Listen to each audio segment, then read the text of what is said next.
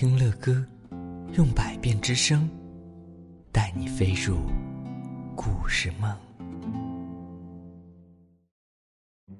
各位亲爱的宝贝们，晚上好！从今天开始啊，乐哥要分四天给成都市青少年宫语言脱口秀演讲班的同学们播讲一系列的朗诵题材的故事。首先，今天我们播讲第一篇，叫做《鸭子开会》。一群鸭子在河边开会，讨论一些非常重要的问题。会议还没有开始，他们就嘎嘎嘎的议论不休。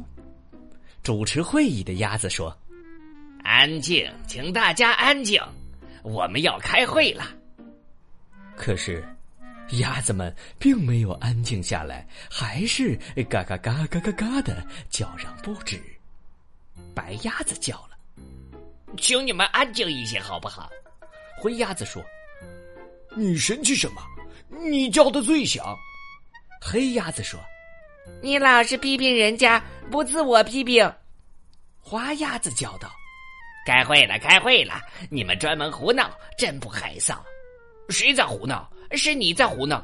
什么？你真不要脸！”安静，安静，安静！开会，开会，开会，开会！